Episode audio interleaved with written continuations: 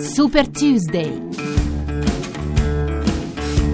Dopo una lunga campagna elettorale, la più brutta nella storia degli Stati Uniti, piena di insulti, scandali, sorprese e veleni, è arrivato finalmente il martedì che deciderà il destino dell'America e non solo.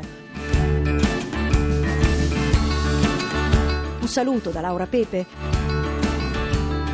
Qui a New York è una giornata di sole, i seggi sono aperti da alcune ore. Hillary Clinton ha votato alle 8 in punto a Chappaqua, la località a nord di New York dove ha la residenza. Trump a Manhattan a metà mattinata. Questa sera i due candidati aspetteranno l'esito del voto a Midtown West, a poco più di due chilometri di distanza l'uno dall'altra.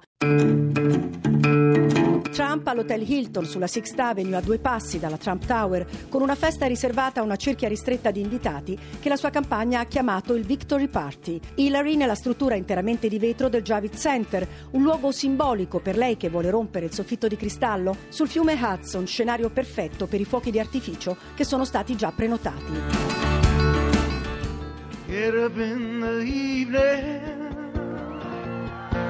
and I ain't got nothing per il gran finale di campagna della candidata democratica ieri a Filadelfia con il presidente Obama e la First Lady Michelle in un simbolico passaggio di consegne, la colonna sonora è stata ancora una volta quella di rockstar come Bruce Springsteen, Bon Jovi e Lady Gaga che si sono alternate sul palco.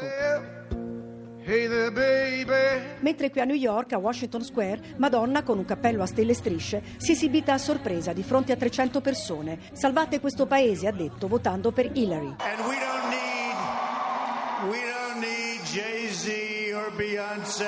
Noi non abbiamo bisogno di Jay-Z, Beyoncé, Lady Gaga e Bon Jovi per riempire le piazze. Bastano le nostre idee, ha detto Trump nell'ultimo bagno di folla in Michigan, uno degli stati operai tradizionalmente democratici che lui spera di espugnare, perché la strada del candidato repubblicano verso la Casa Bianca è in salita e potrebbe non bastargli nemmeno la conquista di tutti i principali stati in bilico.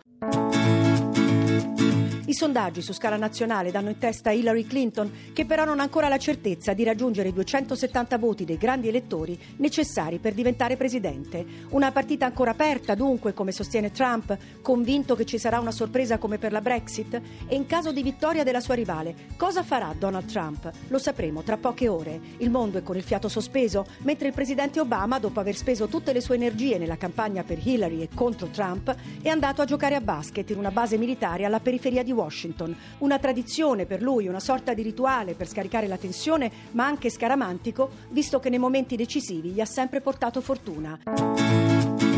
E la lunga notte elettorale ve la racconteremo in diretta su Radio 1. Seguiteci anche su Twitter, chiocciola Radio 1. Il podcast di tutte le puntate di Super Tuesday è disponibile sul sito radio1.rai.it. Un saluto da New York.